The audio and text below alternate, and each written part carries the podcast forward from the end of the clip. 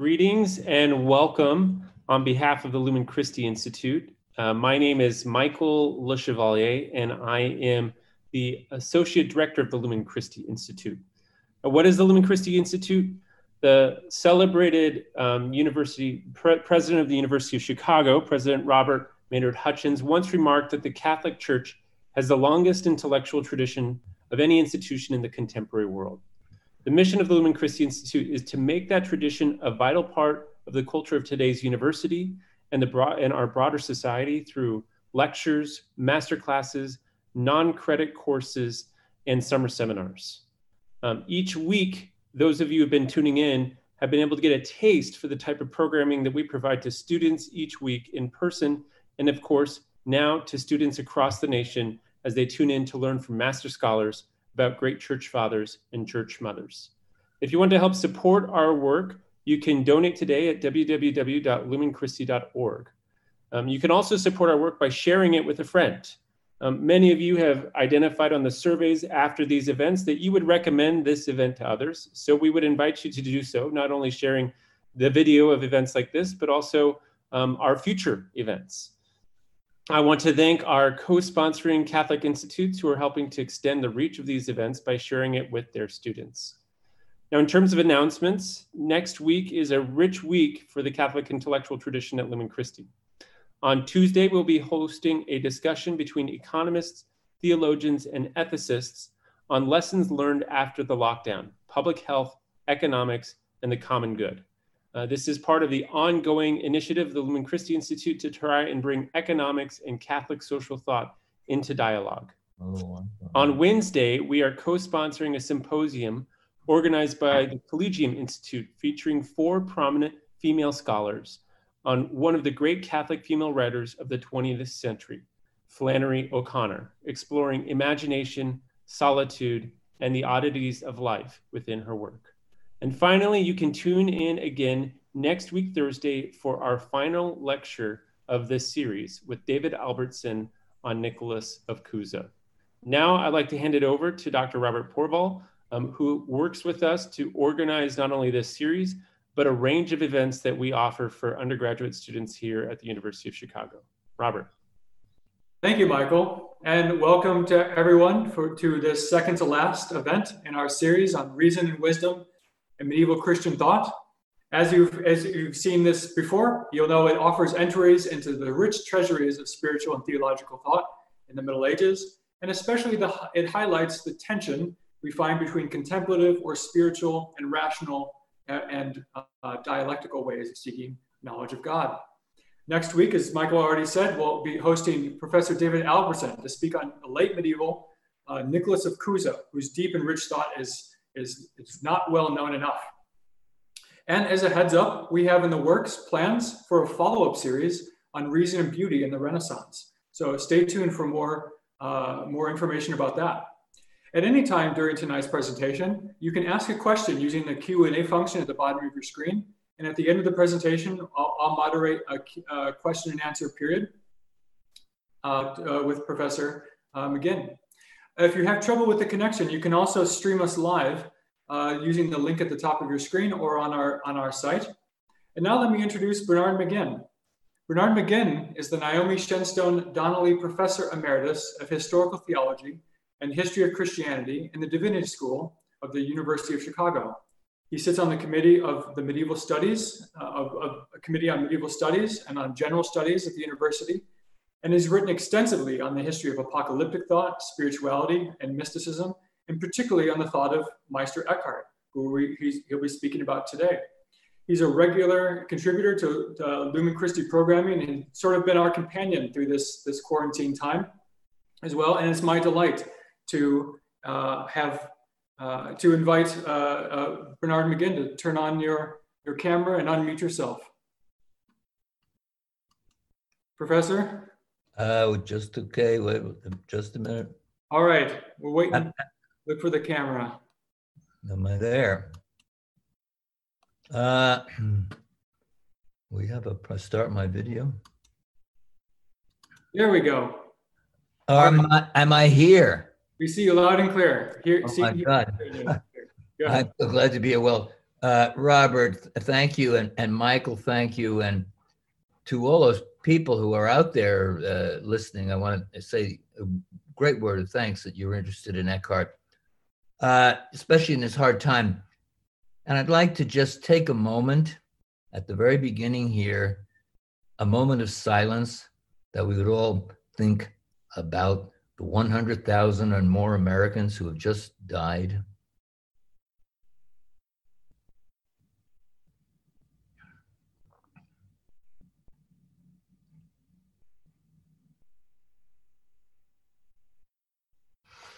Many, many of us have friends and relatives who are numbered in that group.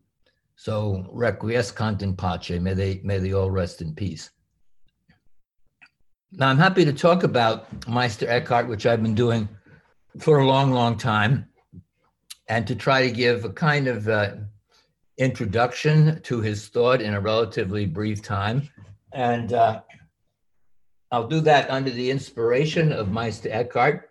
This is a Meister Eckhart icon um, done by a very nice um, Anglican brother called Brother Eckhart Camden, who uh, made this for me some years ago. And uh, Eckhart may not be canonized, but he's considered a blessed by many, not only the German Dominicans. So, you know, who was Eckhart, his times, and why is his mysticism and his thoughts so important today? Uh, when you think that, you know, this is so many centuries, uh, m- many centuries later. And Eckhart himself, of course, is a controversial figure because uh, he was never declared a heretic. You'll read that, it's incorrect. Uh, but some of the things he wrote were denounced as heretical or dangerous after his death by Pope John 22nd. So I'll give you just a brief run over about his life and then the things that he wrote.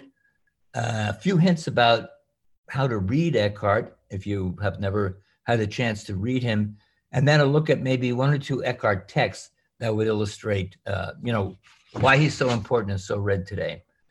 Eckhart dates roughly 1260 to about 1328. Uh, he was uh, born in southern Germany in, uh, in Saxony from a family of the lower nobility. And of course, the two great religious success stories in the 13th century, the new movements were the uh, mendicant orders, Dominicans and Franciscans, and the Beguines. And Eckhart, as a young man, joined, uh, joined the Dominicans at Erfurt in, in Saxony. And this was always his home, his home cloister where he studied uh, his theology and then was promoted at, like the smart young men would uh, be promoted. First of all to go to the dominican house of studies for all of germany at cologne. This is probably in the you know the 12 uh, or so. And then on to do theology in paris where he studied for any number of years in the 1280s and the 12 uh, and the 1290s so the dominicans had organized this kind of uh, you know, essential process where the smart kids got promoted, then they got promoted again, and then they got uh, they got promoted again. It's significant to see Eckhart going to Cologne because while everybody knows Paris was so important as the center for medieval theology, modern research has shown that the Dominicans at Cologne, the origins of the present University of Cologne, were actually a significant movement in 13th and 14th century theological thought. In 1248, the great Dominican teacher, Albert Albertus Magnus, we call him, Albertus Teutonicus, Albert the German was what he was called then, he was sent by the order to set up what was called a studium generale. We would call it a kind of university today uh, for the German Dominicans. And that German uh, studium uh, generale from 1248 to about 1348, for about 100 years, this was a center for theological, philosophical, mystical thinking in Germany. A whole generation of people studied with uh, with Eckhart. You know, uh, with Albert. I'm sorry. Albert had come from Paris, and Albert brought his best student from Paris along with him in 1248. Happened to be an Italian named Tommaso d'Aquino. Thomas Aquinas is what we call him who studied there with Albert for the next four years or so. But Albert, while his time in Cologne was short, he educated a whole range of Dominicans and established a particular German Dominican studium, a, a German Dominican way of doing theology and philosophy. Includes a whole number of people. I don't need to go into them here, but Meister Eckhart was one of them. And then Meister Eckhart's followers, great uh, thinkers, great mystics like Henry Suso, John Tauler, and, uh, and various others. This is the major philosophical, theological, mystical tradition in medieval Germany. It was basically Dominican and it had been established by, by Albert the Great. So Eckhart had his beginning there. He went on to Paris, where he studied and, be, and became a master, a magister theologiae. Then, as was typical, he was sent back to his own province in Germany, for a number of years uh, in order to uh, be in his convent at Erfurt. But then he was promoted in 1302 to become a magister in Paris. This was the high point of anybody's theological career. The, the master of theology for the for the Dominicans, uh, you know, in in Paris, where he only served for a couple of years, but that also was typical. During this time, both back in his convent at Erfurt and in his first uh, career in Paris, his first period of Paris, he was writing, he was preaching, he was preaching in the vernacular, he was writing in Latin and beginning his great series of commentaries, uh, questions and propositions, uh, etc. Then he was sent back to uh, Erfurt again um, for a period of administration. And then, which was very unusual, he was sent back to Paris uh, for another period, a second period of magister, of being master. Only Thomas Aquinas before him had enjoyed that privilege within the Dominican order. Again, he was only there for a couple of years, but he continued that, that period. And then for the rest of his career, he really was engaged in the in pastoral work, what the Dominicans call cura animarum, the care of souls. First at Strasbourg between about 1313 and 1324, and then later on in his aged years at Cologne from about 1324 through 1326. And it's here that probably most of his um, most of his uh, preaching work was done. Well, it's very difficult to uh, you know sort out when exactly Eckhart's uh, Eckhart's writings date from. So what do we have for Eckhart in terms of what remains to us? Quite a bit. Uh, we have about 118 sermons in the vernacular. And uh, this is a very significant body of material. We also have a series of sermons in Latin, some of them just notes, but others developed sermons. We also have six uh, long biblical commentaries because Eckhart thought that commenting on the Bible was essential to theological education. So he wrote two commentaries on Genesis. He wrote a commentary on Exodus, he wrote a commentary on wisdom, short commentary on Ecclesiasticus, very long commentary on John, these are the heart of his theological uh, endeavor, really. And you have to keep both sides of Eckhart together, both uh, very creative vernacular preaching in Middle High German, and then also the very technical academic scholastic work in the in the sermons themselves. And we have now a, a very good um, edition of these. In 1934, the German government established a commission to edit all of Eckhart's works. You'll be happy to know they're still at it, but they're getting close to finishing. And these are massive volumes, six for the Latin works, five for the German works. Um, this is what one of the German, no, I'm sorry, this is volume four of the Latin. These are the Latin sermons. So they're, they're huge folio volumes and now they're continuing on finishing off the German, the German sermons. This is the latest fascicle of the German sermons published in 2016, but they're not they're not quite. So so you have a very good critical edition, which has inspired and uh, you know given a lot of uh, public attention to Eckhart and also to the translations of Eckhart. We are fortunate in English because a good deal of Eckhart is available in English, not quite all of it. But if you're interested in, in, Eckhart, you can, you can read a lot. And um, show and tell again.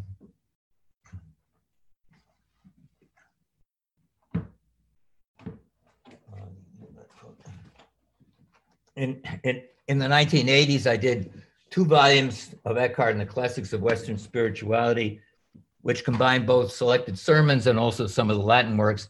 And then recently, and I, I really uh, want to recommend this because the sermon, most people will find the sermons more interesting. Recently, we have two pretty full versions in English of, uh, of the sermons. The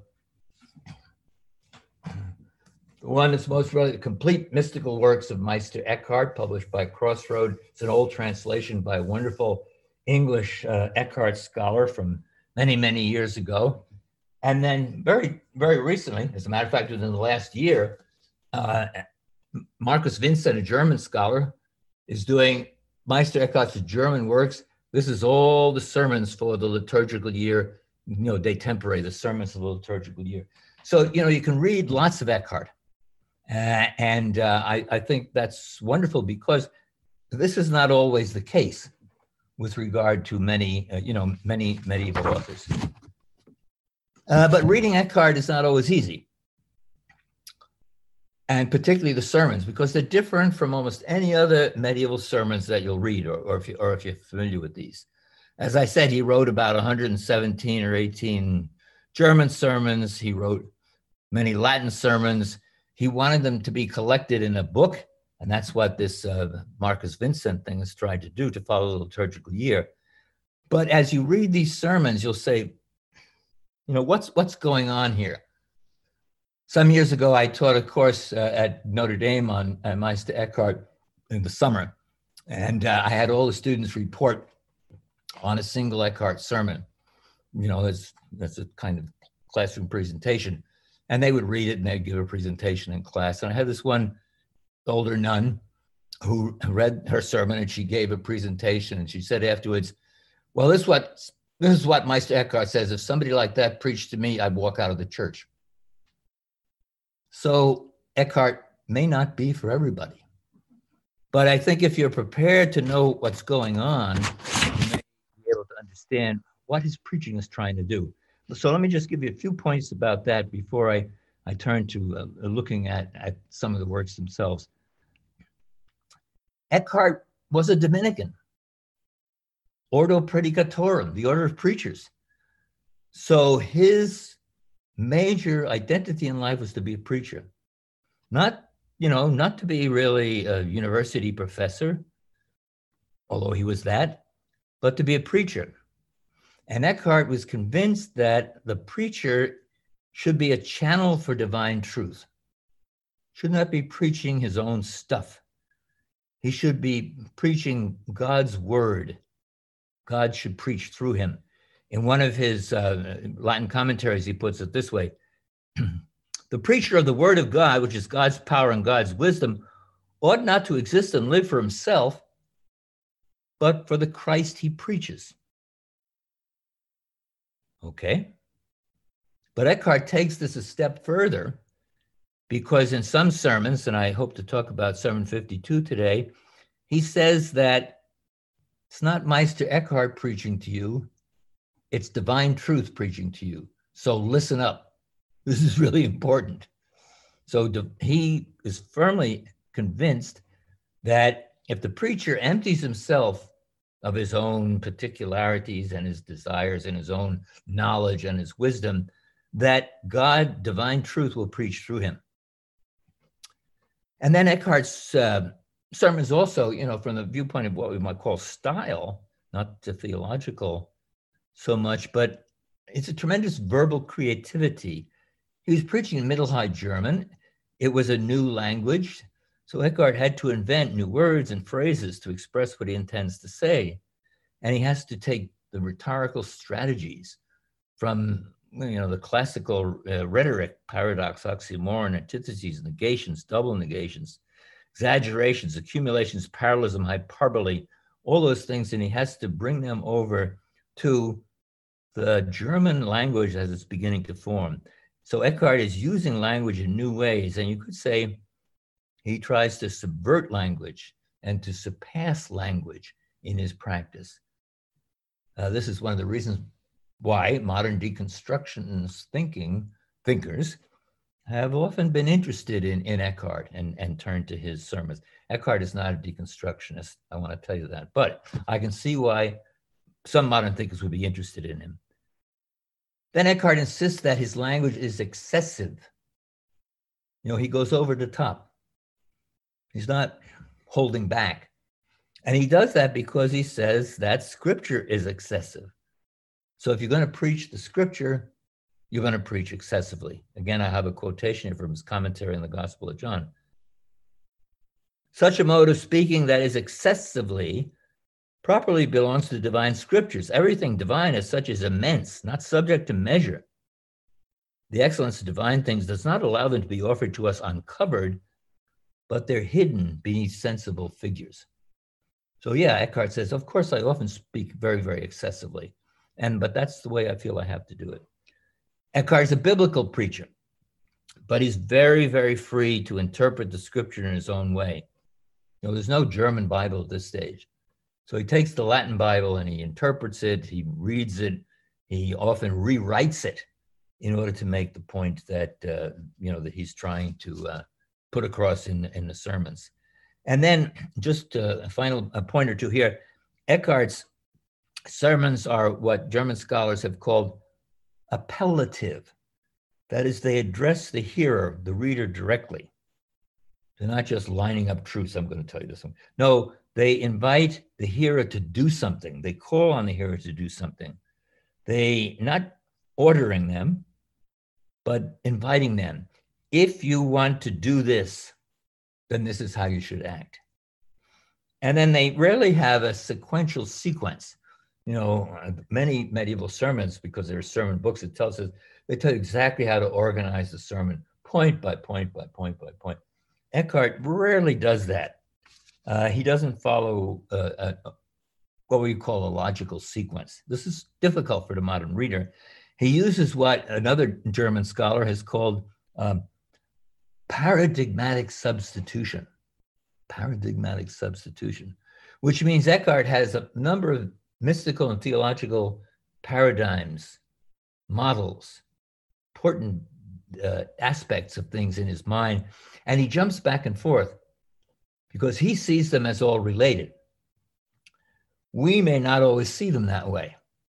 So you'll be reading Eckhart and you'll say, he's jumped to something totally different. Where did that come from? And that's part of the, the, the joy and perhaps the frustration of, of reading Eckhart of these paradigmatic substitutions. Where did he get this? How are these the kinds of things related? And then finally, I would say that um, it's important to remember Eckhart's a liturgical preacher. Everything he preaches is on liturgical texts from the feasts of the day, where he picks out a passage or two. But it's also different because the point is he's going to pick out the inner message of the feast and this particular text. So he's not going to tell you a story. When he preaches at Christmas or Easter, he's not going to tell you about baby Jesus in the crib or anything like that. He's going to take the fundamental notion of Christmas, which is the birth of the word in the human life.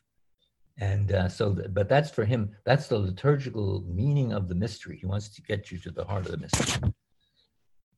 Uh, now, I'd like to show you this chart. Robert, can we move on to, uh, there it is. Once you've mastered that, you'll know everything you need to know about Eckhart. I've been using this chart. It was much simpler uh, 40 years ago, or whenever I first uh, used it. And now, it, you know, it gets a little more complicated. But this is the way I usually try to introduce people to the thinking of Meister Eckhart. and I'll try to explain it. And then I'll try to illustrate it by uh, a text or two in the time that's uh, remaining uh, remaining to us. You'll note on the far left-hand side the word Grund, ground, Grund. Very simple Call it a metaphor. I've called it a master metaphor, an explosive metaphor. When Eckhart says, My ground is God's ground and God's ground is my ground, if you meditate about that, you will begin to get into Eckhart's vision about the reality, total reality, and our relationship to the to the divine. So uh, God is important, but it's God not as we understand Him, but God, God as the mysterious ground of all things. And what's most remarkable about this is that we share in God's ground. God's ground is my ground. My ground is God's ground. What can he possibly mean mean by that? But the way in which Eckhart begins to explain it across his numerous sermons, and this also goes for the, the Latin works as well, is by a very ancient and traditional theological paradigm, the notion of exitus and reditus, Ausgang and Ingang in German, the going out from and the returning to God of all things. I often think it is a very nice little poem by Gerard Manley Hopkins. Thee, God, I come from, to thee go, all day long like water flow. From thy hand out, swayed about in thy mighty glow. I mean, that's what exitus and reditus really mean that the dynamic process by which the hidden ground of God becomes evident in the Trinity and then in creation and then returns to the ground is the kind of uh, basic, uh, if you will, the basic life of the of the Eckhartian system. So the ground in itself is hidden; it's unknown. It's beyond all language, although we use that metaphor. But as it comes forth, as it exits, as it goes out, and then as it returns, it, it manifests itself and, and its life. When Eckhart talks about this exitus or Ausgang, in several sermons, he makes a very important uh, distinction, and this is very typically Eckhart, between what he calls in Latin bullitio and ebullitio. You'll see them there on, the, on a little chart. Bullitio is inner boiling. You put the top on the pot, you boil the water. Remarkable things happen inside. Ebullitio is when you take the top off and it overflows, it boils away. And bullitio, that is the inner life of the Trinity, the divine inner boiling, the life of the three persons in the Trinity, is for Eckhart the source, the paradigm, the model for all ebullitio. That is the whole universe as a boiling out from God is Trinitarian in structure. Again, a remarkable insight. Uh, Bonaventure has something close to it, but not, not, not quite in the same way. So the bullitio, and by the way, bullitio in technical scholastic terminology is what Eckhart would call formal causality, which for him is far more important than ebullitio, which is efficient causality. The reverse for Thomas Aquinas, by the way. Both Thomas Aquinas and Eckhart thought both forms of causality were very, very important, as well as final causality. But Thomas put the emphasis on efficient causality. Eckhart put the emphasis on formal causality. So that inner boiling, the formal causality, is uh, God understood as absolutely one, the unum. God understood as indistinct esse, indistinct existence, and God understood as pure intelligere, pure, the pure act of understanding. All these traditional attributes for God are very, very important for Eckhart. But again, he has his own uh, way of dealing with them, and it's not quite Thomas Aquinas. He he loved Thomas Aquinas and cites him often, but his fundamental thinking is rather different. So this bullitio takes place in God. It's the bullitio in which the word flows from the Father and the Holy Spirit flows from the Father and the Son. But for Eckhart, it also takes place in humanity. Ah, why? Because humanity is made in the image and likeness of God, as it says in Genesis. So if we're really going to be image, homo imago, we will be in some sense divine. We take part in the inner boiling of the Trinity. Eckhart insisted on that, got him into a lot of trouble. But he was he was insistent that this was indeed the case. And it happens in the principle, in principio, because God is the is the principle, the principle of all things. So that bullitio in which the Trinity boils over and boils among itself, and which humanity, as Imago Dei, shares, is the source for the boiling over, which is creation.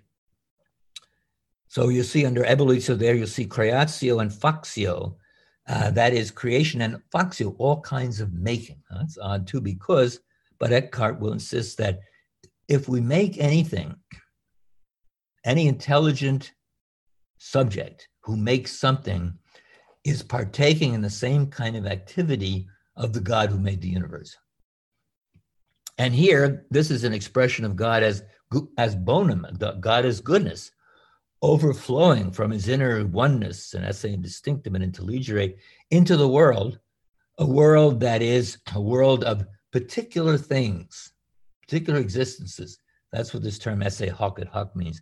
And it's a world in which humans exist, but humans exist as kind of the second part, a second aspect of humanity, which is homo ut ad imaginem, not imago, but ad imaginem, made to the image.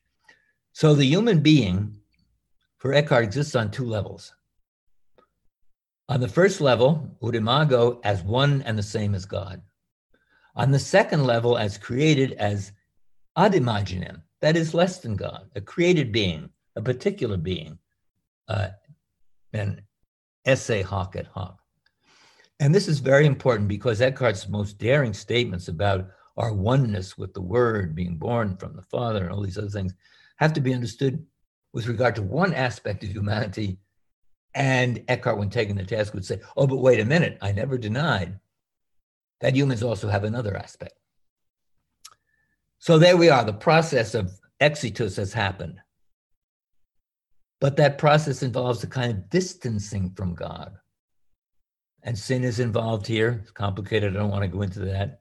But in order to return, there has to be a link between God and human that is taken up in the role of the incarnate word, Eckhart's essential Christology. And for Eckhart, God created the world so that the word be, would become incarnate. It's not because Adam sinned, that was a, an unfortunate add on, but it's that was the intention of God from the beginning that the overflowing would return through the second person of the Trinity taking on human flesh and encouraging and enabling human beings to become involved in that in that reditus process. So there's a very deep, um, what I call essential Christology in, in Eckhart, different from a lot of other contemporaries. Uh, but to say, as some people have said in the past, well, there's really no role for Christ in Eckhart, totally wrong. But what about this reditus? Second part of the outline here. Well, it really involves three kinds of activities that are communicated to us by the word through scripture and through the preacher, detaching, birthing, and breaking through. And as you read Eckhart's sermons, the whole 117 of the vernacular and even more, you'll find these themes over and over and over again being, being emphasized. Detaching. That is what detaching means is we have to become detached from our particularity, our esse hoc et hoc. We have to let that go, Gelassenheit we have to detach ourselves from it. That's what the term Abgescheidenheit means. We have to become free and clear and empty, ledig, frei bloß. Eckhart, attachment to ourselves, our desires, this is the enemy of the possibility of returning. So detaching is a fundamental process. And as you detach, these are not stages, they're, they work together, you'll gradually come to realize the birth of the word in the soul. And it's always happening. The divine word is always being born in the soul because we are we are the image of God. No different from the second person. But we just don't know that when we become attached and stay attached to our own particular wishes. So Eckhart is always talking about the birth of the word in the soul and how it's necessary to let go of everything to recognize the birth of the word in the soul within. This is probably the most constant theme in, in Eckhart's uh, sermons, uh, the notion of the, the birth of the word and so on. A lot of the formulations of this, you know, are very dangerous because these are things that were brought up in the papal investigation of, of Eckhart's uh, preaching. So by birthing, we recognize that we are within the life of the Trinity. Eckhart goes even further. Because in some sermons, he talks about the necessity for going beyond the Trinity, breaking through, durchbrechen, breaking beyond the Father, Son, and Holy Spirit insofar as they seem to represent some kind of distinction, and breaking back into the grunt, which is the source. Now, those particular passages on durchbrechen or breaking through, they're obviously very, very controversial, but I think properly understood within the context of what I'm trying to lay out here, uh, they fit the Eckhartian system. What happens when you break through? You learn to live without a why. That's Eckhart's ethics, living without a why. God has no why. He operates out of his spontaneous goodness. The person who's broken through into the ground also lives without a why in a life of spontaneous goodness. And he achieves uh, unitas indistinctionis, indistinct oneness with God. Again, quite controversial because many earlier mystics had talked about, well, yeah, you become one with God in spirit and in love, but you're not one being with God. Eckhart says, no, you are. Yes, well, you're one beyond being, but you're absolutely one. You're indistinct. Uh, at this stage, I would ask classes if they understood everything perfectly, but I don't quite have that um, option here. I, I'd like to illustrate that general picture with Granum Sinapis. I love this poem. It's uh, the mustard seed. And um, it's a sequence, uh, medieval form, uh, really a Victorine sequence in terms of its rhyming schemes, etc. But Victorine sequences are all in Latin. This one happens to be in German from the early 14th century. And I think it's a very fine summary of, uh, of Eckhart's view as I've tried to, uh, tried to, to lay it out here. Is it by Eckhart? The scholars differ, as you, as you might imagine, and lots has been written on this particular on this particular poem in, in various ways. I tend to, I, I if Eckhart didn't write it, who could have written it? It's a fantastic summary, and it's also one of the greatest mystical poems, I think, in the Western canon. It stands with John of the Cross and various other great, great mystical poems. And it tries to lay out this picture of uh, basically exitus and, and reditus. Obviously, in a short poem, you can't pull everything in, but I think it does. Uh, it does what it what it tries to do. So let, let me let, let, me take you let me take you through it. Uh, the first three there are eight stanzas. The first three uh, stanzas, I think, deal basically with the with the exitus, and they deal primarily with the bullitio in the Trinity. Let me just read it. And I'll try to not a scholar of Middle High German, but let me. In dem Beginn, hör über Sinn, ist er das Wort. O reiche Hort, da je Beginn, Beginn gebar. O Vater Brüstus, dir mit Lust, das Wort je Fluss. Doch hat der Schoß das Wort behalten. Das es war. So in the beginning, in the principle, principium in Latin, high above all understanding, is ever the word. Now, this is very interesting because, you know, as you know, John's gospel says the word was from, it was in the beginning, was. Here Eckhart says not was, but is, because this is always absolutely, absolutely eternal. So high above understanding is ever the word, and the word is a rich treasure. There, the beginning, that is the Father, always bore the beginning, because the beginning is also the Son. The Son is the beginning of all things. And then you turn, oh, Father's breast, from thy delight the word ever flows. I mean, it's not only an intellectual procession, it's also a procession of love. The word ever flows from thy delight, lust, and flowing out. Here we go, exitus.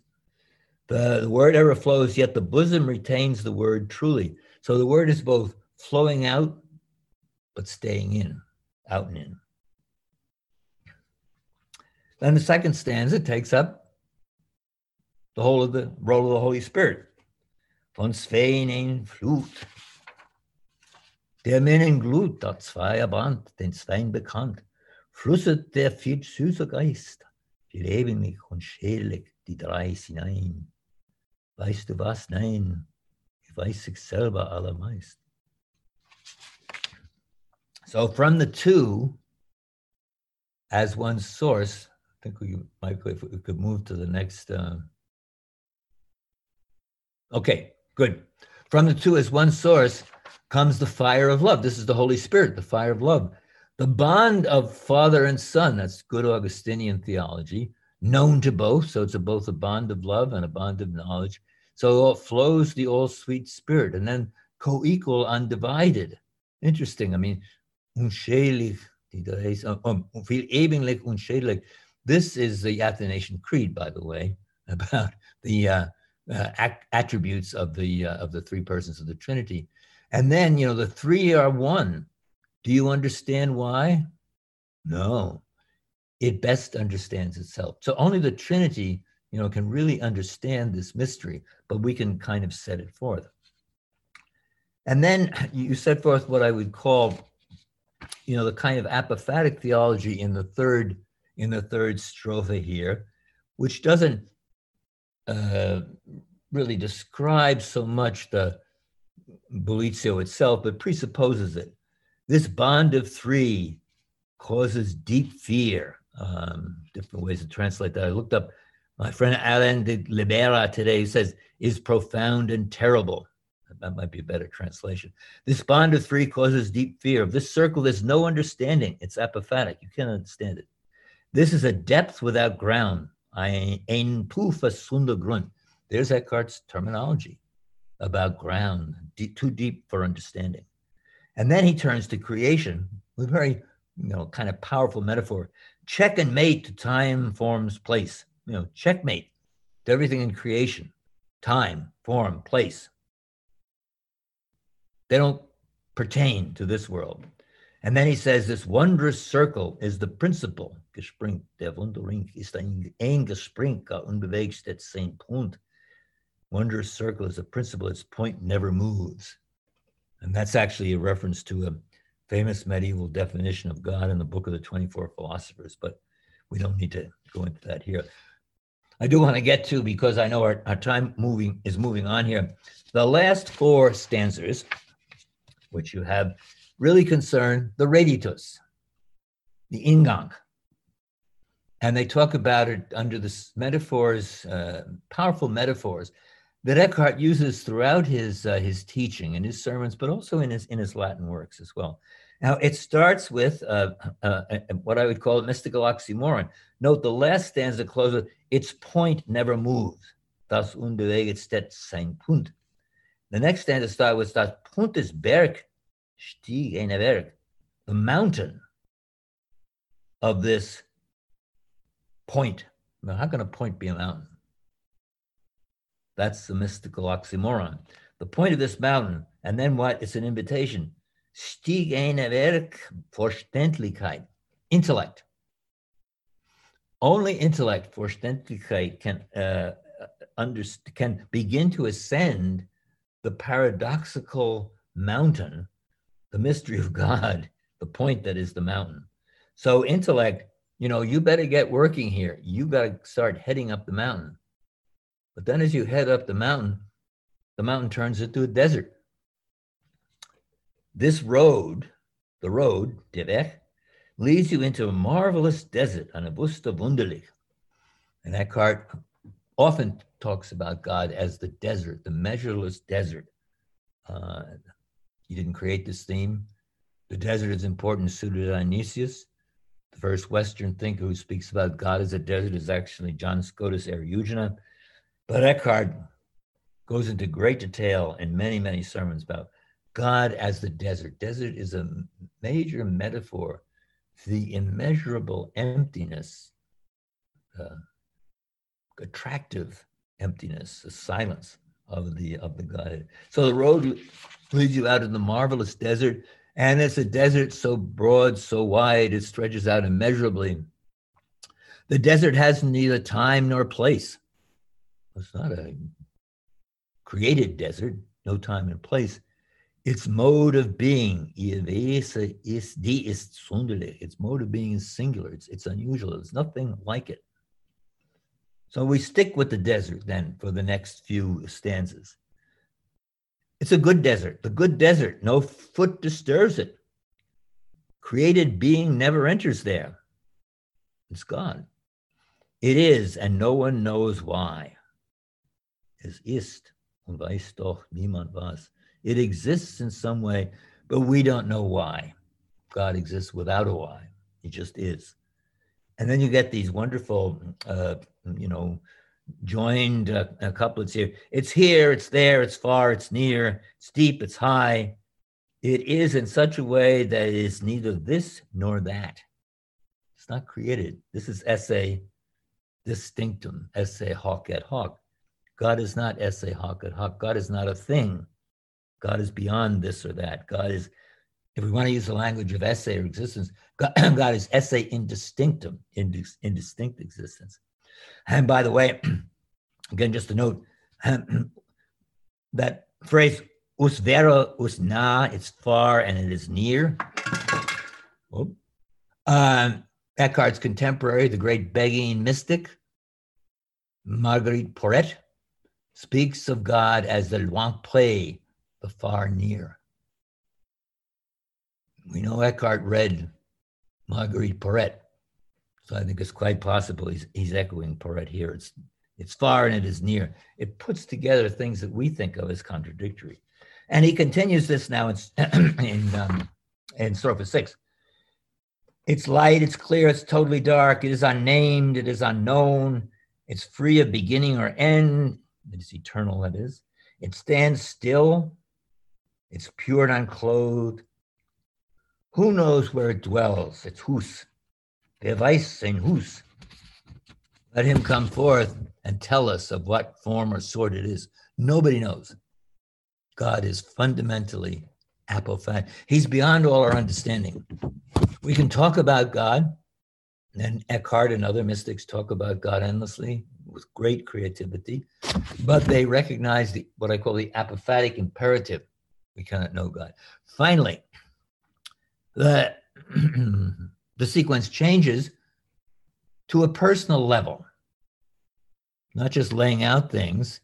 We have what's called, what I call a, a du strophe, you strophe in seven, and then an ich strophe, an I strophe in eight. It's addressed, first of all, it's an address to the reader. It's not just, you know, read about this, and oh, this is great theology. No, do something about it. Superlative. Wird als ein Kind, become like a child become deaf, become blind. And then the great lines your own something must become nothing. Your own something, your ich, must become nicht. You must annihilate yourself. Eckhart's verb for that in Middle High German, not used here, is entwerden, unbecoming.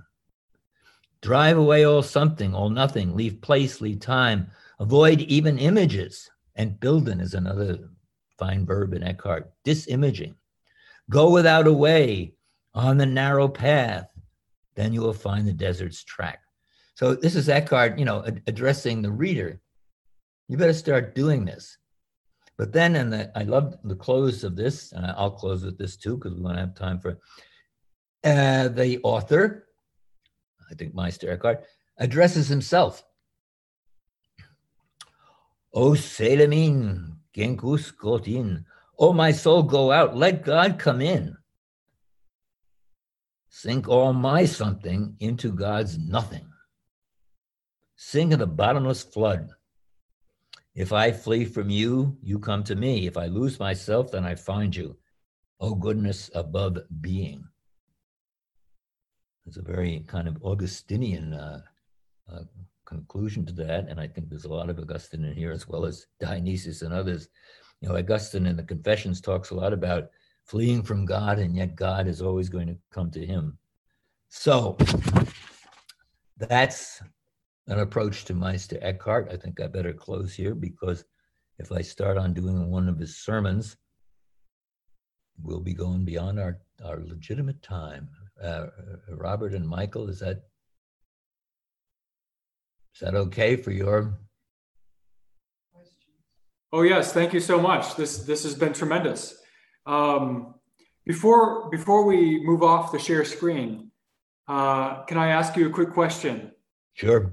Uh, you've mentioned a couple times about uh, uh, Meister Eckhart's life, how he was considered a heretic, but that's not quite right. But he does get into some kind of trouble. Uh, we have a slide real fast about about that. Let's see if I can navigate back. Would you say really fast? How did how did Meister Eckhart finish out? Okay. In 1326, some of Eckhart's opponents, while he was living in Cologne, he was an elderly man, pulled out a bunch of articles from his sermons and from his written works, and he was accused of heresy. Mm. Eckhart defended himself vigorously, and we have those documents in Avignon. And then he appealed to the Pope. And so in 1327, he went to Avignon. And we also have documents in Avignon where he defended himself at the, at the papal court. Eckhart says, I may have said some wrong things. I was never a heretic. Because if you, if you show me where I'm wrong, I will immediately correct it. And he labored extensively to try to show how what he said. He sometimes admit, oh, that was not well said. I'm sorry I said that. Um, but he said, I, you can accuse me of error, but you can't accuse me of heresy. Hmm. So then Eckhart dies, probably early 1328. In uh, 1329, Pope John XXII issues the bull In agro dominico, condemning 30, uh, 26 propositions from Eckhart, some as heretical, some as dangerous. But at the end of that bull, he says, well, these are wrong, but Eckhart himself, at the end of his life, admitted that, you know, they could be only insofar as they could be misunderstood, hmm. they should be condemned. Hmm. So he never admitted he was wrong, said only insofar as some stupid people misunderstood them. So he was never condemned as a heretic. Hmm. Some things from his writing were condemned as dangerous or heretical. But Eckhart always said, well, you know, I'm, some people may get him wrong. And so that's too bad. Thank that, you. Yeah. Is that helpful? Oh yeah, no, that is. Yeah, there's there's lots of little little hints there. I was just wondering if we could. Yeah, thank you. you know, I, I, would say this because Eckhart still has an ambiguous reputation. And, and 30 or 40 years ago, if you tried to talk about Eckhart, a lot of Catholics would say, "Oh, he's a heretic, right?" No, that's not quite right. Hmm. In the 1980s, the Dominican order petitioned Pope John Paul II to rescind the condemnation. Thus far, no word from the Vatican. Hmm. But they go slow. Hmm. Thank you. So we only have a little bit of time left, but we've had a lot of great questions so far. Um, we have a first question about this, this grand scheme which you've laid out for us so well in the exitus, the outgoing, and the reditus, the return. Uh, our first our first question comes from uh, uh, John, who asks, "Is Eckhart's Ebullitio as a participatory conception of humankind's relationship to divinity as closely comparable to Eastern Christian understanding of theosis as they superficially might seem? If so, how do you think Eckhart's thought differs from Orthodox theology? That's a very tough question, mm. which I think I would need another lecture to try to spell out. I let me put it very briefly. I think there are certain very useful analogies between what Eckhart is saying and what a number of Eastern theologians have said, particularly about theosis and, and the like. But it's a complex question. And mm-hmm. Eckhart's not an Eastern theologian. He comes out of a Western tradition, but he knew some Eastern theologians quite well. So, mm-hmm. as I said, that's another lecture. Thank you. And just invite me back and I'll Ah, well, that'll be the next one. Well, so you actually left an opening in the door there because we have another question about deification and, and, and Augusta uh, in the Western tradition. Uh, Thomas asks, Meister Eckhart's notion of human participation in divinity as imago Dei seems somewhat reminiscent of St. Augustine's teaching about the imago Dei as the basis for human deification. What was his relationship to Augustine? Did Meister Eckhart integrate Augustinian texts or allusions into his sermons dealing with the Imago Dei? Eckhart, like all Western theologians, is deeply Augustinian. He cites Augustine uh, at least as much or almost as much as anybody, uh, but there are differences. For Augustine, humans are only ut imago, they're always made to the image of God. Augustine ruled out humans being imago Dei, that is one and the same as the, as the word in the in the divine life. So there, there he uses Augustine, he appreciates Augustine, but he differs from Augustine. Hmm. Hmm. Thank you. Uh, on the same topic, the sort of the reditus side of, of the diagram, uh, we have a question about Gelassenheit, a famous, famous concept. Nindio asks, uh, this is a little bit of a long question, about the, the heritage of this, this concept. Uh, they ask, what does Gelassenheit really mean for Eckhart? There are multiple meanings to this word. In your book, you chose to translate it as letting go or detachment, which is close to self-abandonment, Abgescheidenheit. I came across early Anabaptist use of Gelassenheit, in which they understood it as complete yieldedness or yielding oneself to God's will. Since early Anabaptists, such as like Hans Denk, uh, were influenced by Johannes Tauler and the Theologia Germanica, yep. is their use similar to the meaning of Gelassenheit as Eckhart understood it? Yeah, excuse me. That's a very interesting question because uh, letting go, of course, is rooted in the scriptures. Who does not abandon himself and follow me, you know, all of that thing about abandoning the self. Mm. So it's very deep in the whole Christian tradition. With Eckhart and his contemporaries, that idea of releasement takes on, I would say, much more a kind of metaphysical coloring than, than a purely moral coloring. That it, it is still moral, it's, it's what you have to do, but it also is a metaphysical practice. Eckhart's, excuse me, gotta take on. Eckhart's notion is very influential on Tauler and Suso, and then on people who read them, and also on, on the radical reformers in the Reformation, including people like Denk and even more people like uh, um, Weigel and, and others like that. So there's a history of Gelassenheit down and for the next four centuries that is not, and not just purely Eckhart, but often uses Eckhartian themes in their own way. I, I think, and I've suggested this in writing, that uh, the radical reformers tend to build in more of the moral dimension, or they build it back in in a way somewhat different from Eckhart. Hmm. Hmm. Thank you. Denk could be a good example, but not Weigel. Weigel is very metaphysical about this, ontological, whatever we want to call it. And, and in the same respect, we've had another question about uh, uh, Luther's influence or the influence that Luther received uh, from, from uh, this, this tradition, as well as, um, as, as, well as uh, Eckhart himself. Um, I seem to have lost it right now in the, in the question, in the Q&A. Uh, but could you say a little bit about how, how Eckhart fed into, into Luther's thinking? Yeah. Luther loved Tauler Hmm. He just thought good Dr. Tauler was a really good German theologian. Hmm. And he edited, you know, his, uh, his some of his works and he read him very carefully. We now know that some of the German sermons that Eckhart uh, and that Luther wrote were actually by Eckhart. So uh, that there is a line of connection there, but it's basically through Tauler. Hmm. Fair enough. So uh, uh, Tauler's first name, uh, Johannes. John Tauler. Yeah, that's of course. Johannes Tauler, and particularly, of course, Tauler's notion uh, of you know complete self-abandonment, which mm-hmm. Luther loved, the complete dark night, uh, you know, the dereliction of the soul, which is stronger in Tauler than in than in Eckhart. So there's a lot of connection. Hmm. Thank you. And speaking about some of the central metaphors or images, as you mentioned, he's a, uh, uh a preacher who uses images to excess. Uh, Michael asks about the central image of, of the ground a little bit. Michael asks, Eckhart's central metaphor is that of the ground, Grund.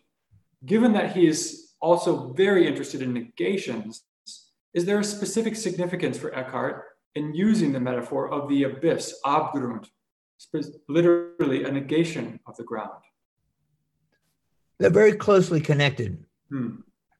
Uh, Eckhart tends to use Grund and Grundloser Grund, which is like Abgrund, you know, the groundless ground, Hmm. more often than Abgrund or the abyss. But Eckhart does use the abyss fairly frequently, and the abyss kind of takes over among Eckhart's followers. Uh, it's complicated, but it's, it's used much more by his followers than it is by him. I, I think they go together, particularly when you think of the groundless ground, which is the same as the abyss. Hmm. I, I think in terms of its function within his thought. But this is a new movement, I think, in Western in, in Western thinking because uh, and the ground earlier on had been thought of, you know, as a God's groundless goodness and our groundless sinfulness. For Eckhart, the ground characterizes both God and the soul, and it's their inner mystery. It's Hmm. not just the contrast between goodness and sinfulness, but it's the inner mystery of the union of God and the soul. Hmm. And on that, quite uh, right on that on that theme, this unity or this this living oneness, right? Living without or this absolute indistinct oneness and living without a why. We have a question from Hans about uh, on this topic. Uh, Hans writes, "How would Eckhart explain that we become absolutely one with God and still remain who we are? Do we remain distinct as Father, Son, and Spirit are distinct yet one?" Or are we absorbed into the person of God somehow? It's both. Hmm. And that's why I stress that distinction between homo imago and homo ut ad imaginem. And Eckhart, you know, when he's taken the task in his trial, he invokes that distinction quite often, although he usually doesn't use it in his sermons. He's preaching from one side or the other. That is, the concrete human existence, such as we, exists on two levels. A level we inner level where we are one with God, both as Trinity and as ground, and an outer level where we where we live in distinction. Eckhart's preaching is designed to say, wake up. You're forgetting Hmm. that you are really one with God in your inner being. But you remember, of course, that you're not one with God in your outer, in your outer created being. So, that's the essence of the question. It's hard to understand. And this is why Eckhart was taking the test for the, I didn't read, you know, the, he has these statements that you say, oh, how can you say that? But Eckhart could say, well, you, you can say that because if you recognize that there is a distinction. And he said his purpose as a preacher is to remind people of that message because they don't hear it otherwise. Hmm. Hmm. And this this seems to have touched a nerve because we've had we have several comment not only the, in, in his own time but also in our presentation. There's a lot of questions about this indistinct unity. Um, what another question is right on this line. If I might if I might press this a little bit further, how the question right reads: How does indistinct unity differ from the, the deification of the saints, in which they are raised up to godlike status through their unity in and with Christ? Well, I- think Eckhart uses deification language quite frequently. And I think what he would say is that, you know, the inner meaning of deification is becoming indistinctly one with God. Hmm. Hmm. But there's also the process of deification, which concerns the outer, the outer person, the distinct human being who's using, you know, the, the grace and the sacraments and various other things. Eckhart's primary concern, though, is that people should not forget that there is a deep level, which is always in the depths of the soul, in the grunt of the mm. soul, where they are one with God. And they are one with the Word being born from the Father, one with the Holy Spirit proceeding from Father and Son, and also, also even one with the ground, which is boiling out into the Trinity. Hard to figure. Yeah, these are difficult, difficult concepts. Uh, so, Just so have to let go. hmm, Just have to let go. Eckhart is very much in favor of letting go. hmm. Gelassenheit. uh, in the context of this of this course, we would looking at the more technical, as you said, uh, uh, the more the technical, rational thinking, as well as the contemplative uh, side. As you said before, Eckhart's doing both. in a very rigorous way. Um, we've had a, a, question about this more technical side of things from uh, Pirawat, if I'm getting the name right. They ask, what is Eckhart's attitude towards nature and natural philosophy? How does nature fit in, for instance, within his, anal- within his analogy between divine creation, creatio, and human factio? Eckhart again is very unusual because he thinks that philosophy and good theology are one and the same. Hmm. And he says several times that what you read in scripture and what you read in Aristotle are one and the same thing if you have the proper understanding. Mm-hmm. So that he says because Aristotle, for instance, understood the nature of factio or making, Aristotle had really grasped the truth of the Trinitarian emanations. And he's quite different from Thomas Aquinas, mm. who has his two levels what nature can know and what revelation has to give you. For Eckhart, that isn't so. God is the author, both of scripture and of philosophy. And good philosophy can be coherent, fully coherent with revelation. And he argues that in great detail, hmm. his, more in his Latin works, of course. Hmm. So, in that way, would he be closer to Bonaventure than, than to Thomas? Uh, in some ways, but again, there's also a difference. Hmm. Because Bonaventure has two kinds of philosophy Christian philosophy and revealed philosophy. Eckhart doesn't have that distinction. Hmm. Ah, okay. Uh, thank you so much. Uh, uh, we've had several questions about the poem from Gerard Manley Hopkins. Uh, could you repeat the, the name of the poem for us? I'm not sure I can repeat the name. It's it's it's in the collected poems. Ah, okay. Well, it's, it's a very short poem. I'm not sure he gave it a name. Okay, we'll look it up and maybe we'll post it on our on online when we put this on on YouTube. If you could, that would be great. Wonderful. Um, uh, I think we're coming to the the end of time. Uh, Professor Bernard um, again, thank you so much. This has been uh, quite a quite a, a, a heady uh, presentation. It's something something really to think about and swim with. Uh, thank, thank you all who thank you all who are listening in or looking in, and uh, just learn to love Eckhart.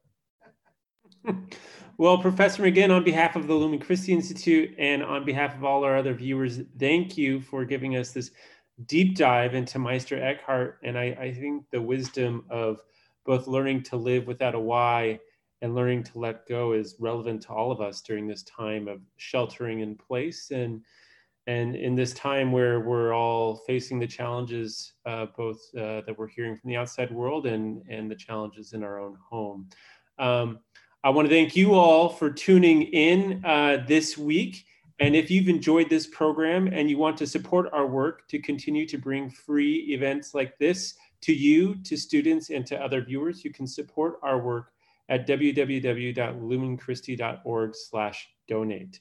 I'd also invite you to join us next week for actually a student of Professor McGinn's, uh, David Albertson, who will be um, who will be uh, teaching us about Nicholas of Cusa next week. Bernie, do you have a plug for Nicholas of Cusa for those who don't know anything about him? He loved Eckhart with good reason. well, there we are. So if you've enjoyed this week and if you've enjoyed Eckhart, then tune in next week to learn about another person who loved him as well. Bernie, thank you once more and have Thanks a wonderful a evening. Thanks, Michael. Thanks, Robert.